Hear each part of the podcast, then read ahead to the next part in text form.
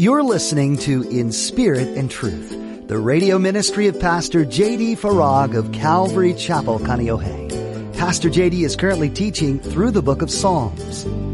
God's timing is not the same as our timing. God's timing is always perfect. Perhaps you've heard it said that God is never late, but the problem is is that he's never early either.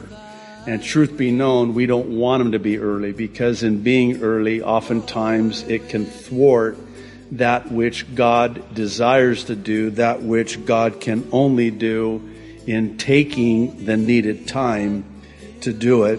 Whether we care to admit it or not, many of us struggle with patience in our lives.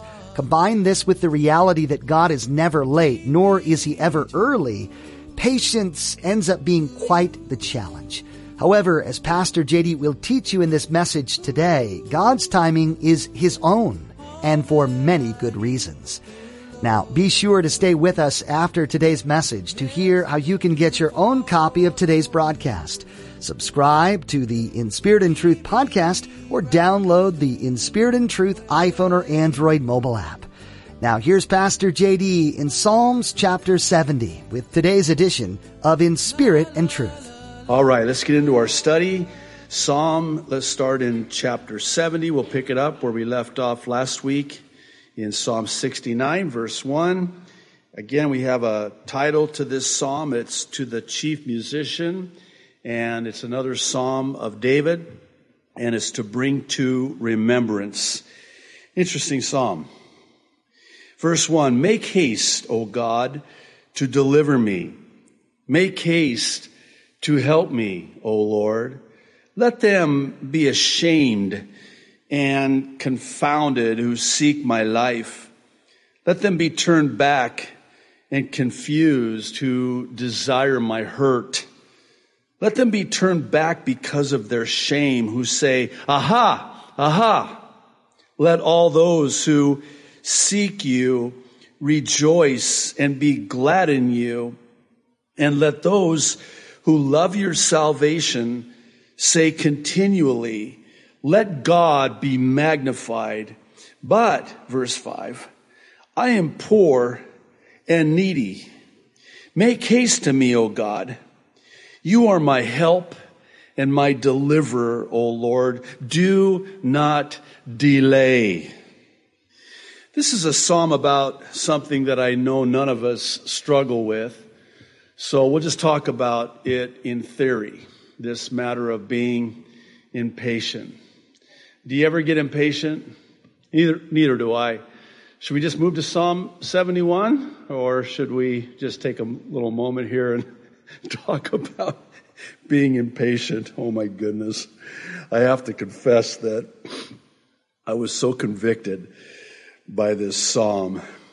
David is writing about waiting on the Lord to act on his behalf. And the problem that he's up against is that he's in a situation that it seems like God is taking his time in responding to and hearkening unto the voice of his cry.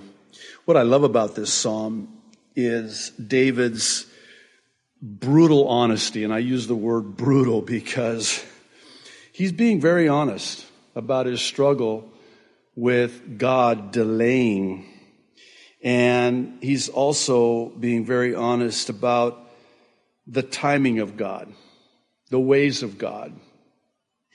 And he knows, and he should know, if anyone should know, that God's timing is not the same as our timing.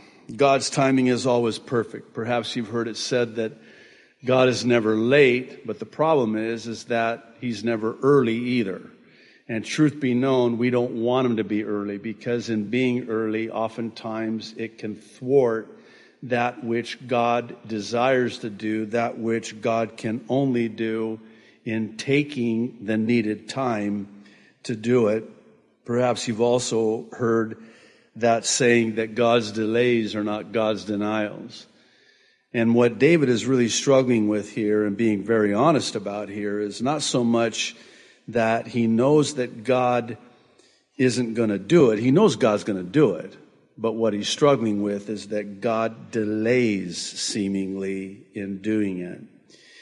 But when God does act, his timing is always perfect because his ways are always better and perfect and not our ways. This is Isaiah 55 verses 8 and 9. You know it well. God declares through the prophet Isaiah, for my thoughts are not your thoughts. And by the way, aren't you glad that the way you and I think is not how God thinks? What do you think? If God thought the way we thought, would you agree that he would not be God? he says, For my thoughts are not your thoughts, nor are your ways my ways, says the Lord. For as the heavens are higher than the earth, so are my ways higher than your ways, and my thoughts than your thoughts. What God is declaring is that you have no idea, nor can you in the finite, what my ways are in the infinite. You cannot possibly, this side of heaven, comprehend what I'm doing in the way I'm doing it and in the timing in which I choose to do it. Isaiah 30, 18 is a favorite of mine. I have a You'll forgive me for saying it this way, but for lack of a better way of saying it, I have a love hate relationship with this verse in the Bible. Is that okay if a pastor says he has a love hate relationship with a particular verse in the Bible? Well, this is one of them. Listen to this. Therefore, the Lord will wait. I hate, I hate to wait, and I hate it when the Lord will wait. Why are you going to wait, Lord? Why are you going to delay? Here's why. That he may be gracious to you. And therefore, he will be exalted that he may have mercy on you. Have you ever thought of it like that? That when God chooses to delay, to be gracious to you, that it's not just to be gracious to you, he's actually being merciful to you. I was thinking of it this way that if God did what I wanted him to do at the time that I wanted him to do it, it could be the worst thing for me. And God knows it. I was thinking about this. Um, uh, it's been kind of uh, changed because it's kind of in an older English, but it's a very good quote that has really served me well and been a, a great source of encouragement to me, and I want to share it with you. God answers our prayers the way we would if we knew what He knew. Now, let me say the same thing in a different way, okay? God will answer our prayers and sometimes delay in doing it. And that's exactly what we would do if he, if we knew what he knew. And is he not all knowing? Does he not know the end from the beginning? We, we can only see this, but yet God sees everything.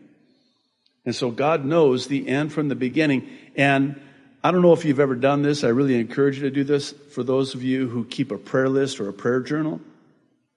I've been doing it for many, many years, and I've gone back over those prayer requests on my prayer list and those prayers that I've entered into my prayer journal. And I, have kind of chuckled in a sanctified way because I found myself thanking God for not answering that prayer the way I prayed it at the time that I prayed, He would answer it. Because when He did answer that prayer, it was infinitely better than anything I could have ever imagined. And I found myself almost apologizing for praying it to begin with. And I'm so thankful for the Holy Spirit who sort of adjusts and fine tunes and intercedes and kind of tweaks, for lack of a better word, my prayers so that they're kind of formatted in a way that God says, okay, now I can answer that prayer. Have you ever heard this?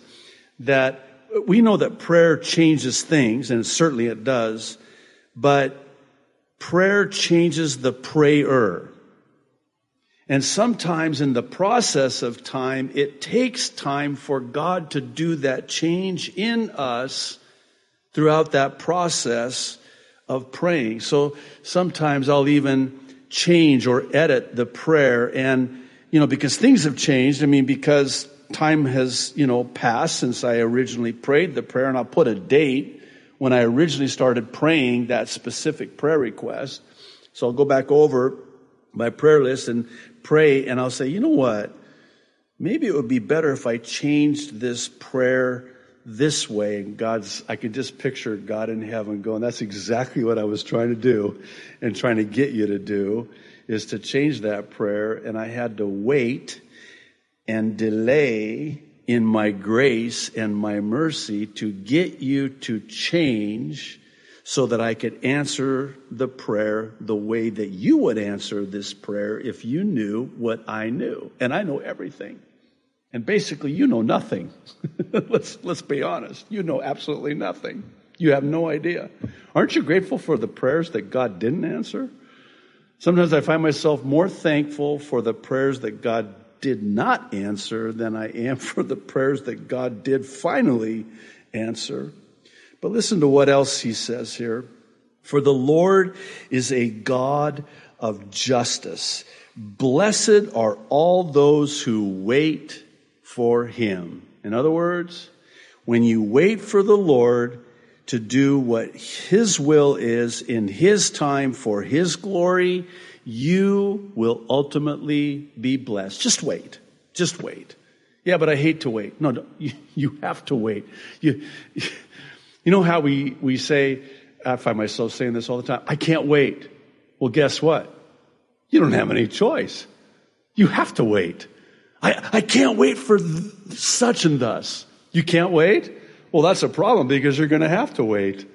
And that's what I kind of sense that the Lord is saying is, I know you hate to wait, and that's part of the problem, by the way. And by making you wait, I'm doing that work in you. And what I'm building in your life is this patience to trust me, to wait on me, to do what I desire to do because my way is exceedingly abundantly above and beyond anything you could have ever thought or imagined.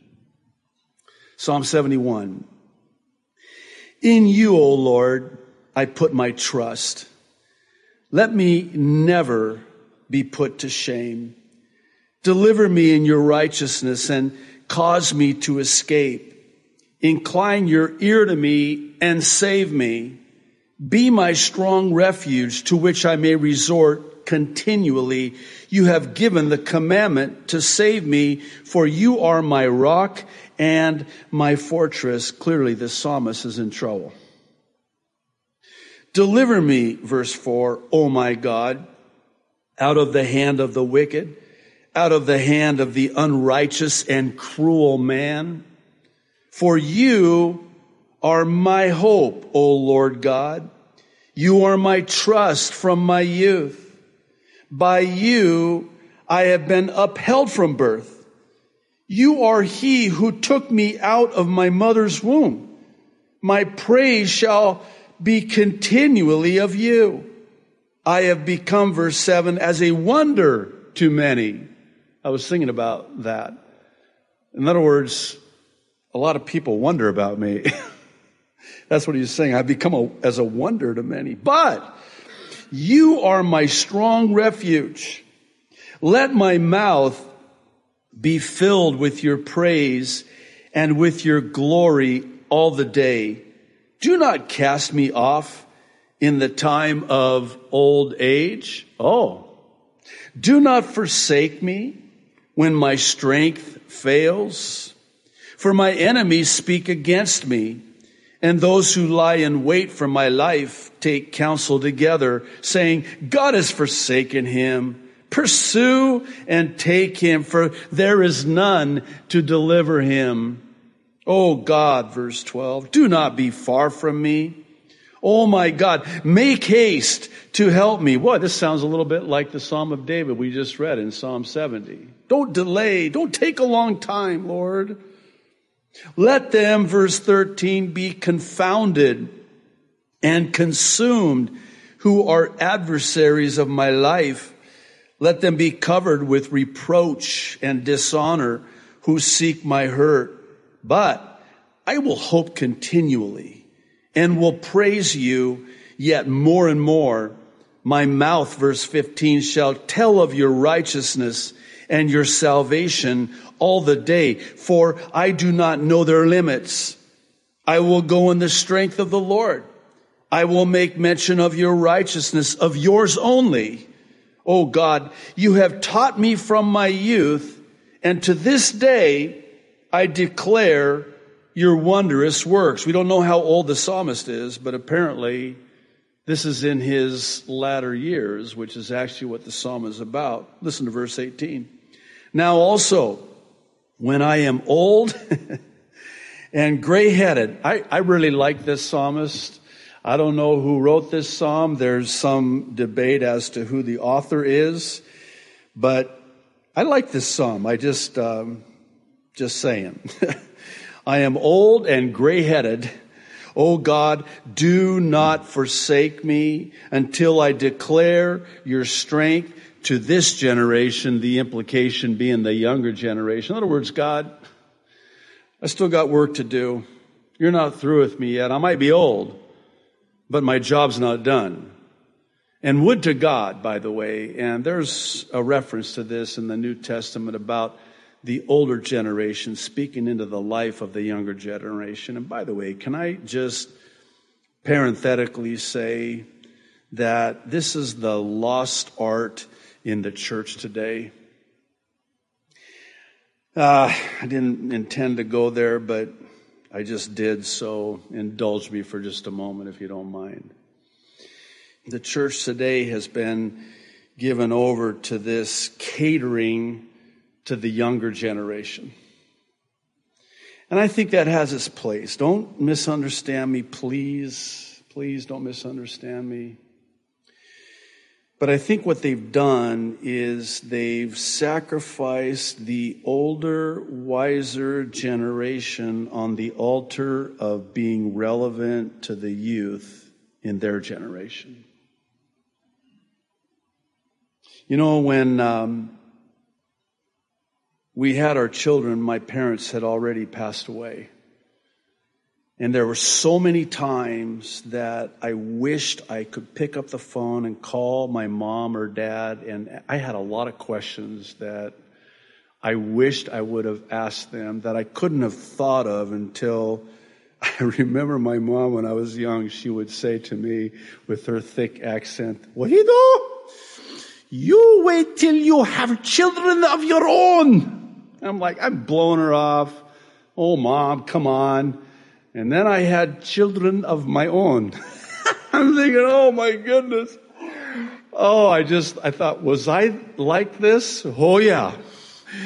Oh, this is hard. What do I do? I wish I could have called my mom and said, first of all, I'm so sorry what I put you through as a little boy, because now I've got a little boy and what he's putting me through. And boy, parenting isn't for wimps. And I could have really used that wisdom and that fatherly and that motherly advice in their older years.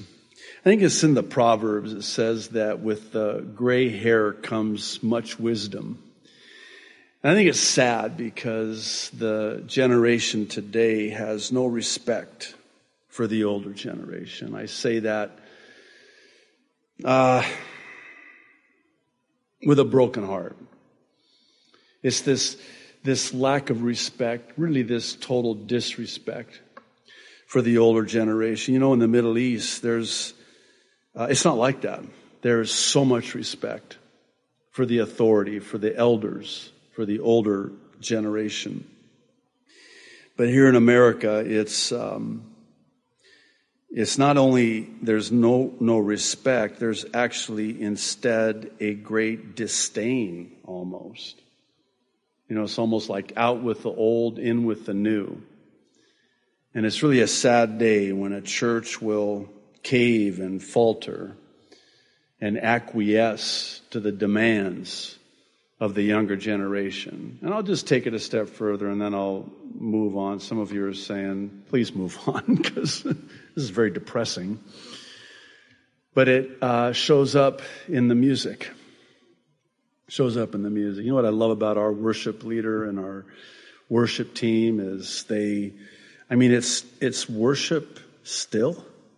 Can I say it that way? It's not a performance. It's not a, it's not a show with the lights and the smoke machine. By the way, you, I'm not exaggerating. This is not, uh, I'm not being seriously. You can go to a church today and you'll walk in and you would think you were in a nightclub. The music is not vertical. It's not praising and glorifying God. It's, it's more like entertainment. And it's really fast moving. And, and ah, what, what, the other day I was in my car and I heard this song. I'm not going to say what station. I heard this song, and I guess you would categorize it as a contemporary Christian music song, CCM, contemporary Christian music. And I was, and I was struggling to listen to the music through all the noise. You know what I mean when I say that, right? I mean, it had a great beat. You know, and I found myself kind of, you know, be, bebopping back and forth and grooving and moving and, you know. And then I caught myself and I go, wait a minute. What did they just say? Here's the litmus test for me when it comes to music. And this is across the board, any music, sacred or secular.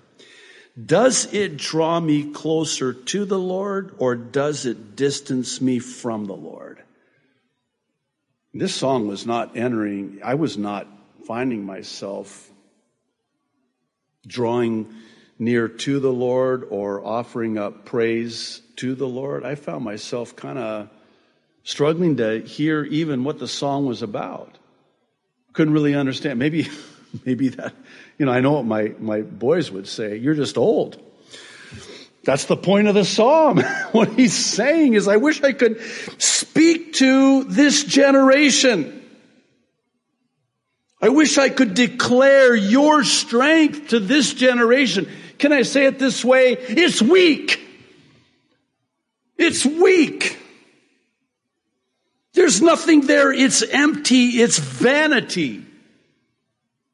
It is not, ah, I better stop. I love this, what he says here at the end of verse 18 your power to everyone who is to come. We're so glad you joined us today for Pastor JD's continuing teaching in the book of Psalms. While our time with you is ending, your study of God's Word doesn't have to. Everyone can learn from the Bible and everyone will be blessed when they open their hearts to its truth. As you spend time in scripture today, ask God to share His heart directly with yours and be open to whatever He has to teach you. Know that we're praying for you as you study and will continue to do so each time we produce a new edition of In Spirit and Truth. Are you in the Kaneohe area? If so, we'd love to have you come be a part of our weekly services. Calvary Chapel Kaneohe meets each week to spend time praising the Lord and learning from His Word. Find out more about us and get directions at inspiritandtruthradio.com. You can also hear additional teachings from Pastor JD while you're there or download our mobile app for Apple and Android devices to access these messages anywhere and everywhere. We'd also like to point out Pastor JD's Mid-East Prophecy Update. Each Friday and Saturday, Pastor JD updates us on where the world is in conjunction with the prophecies of the Bible.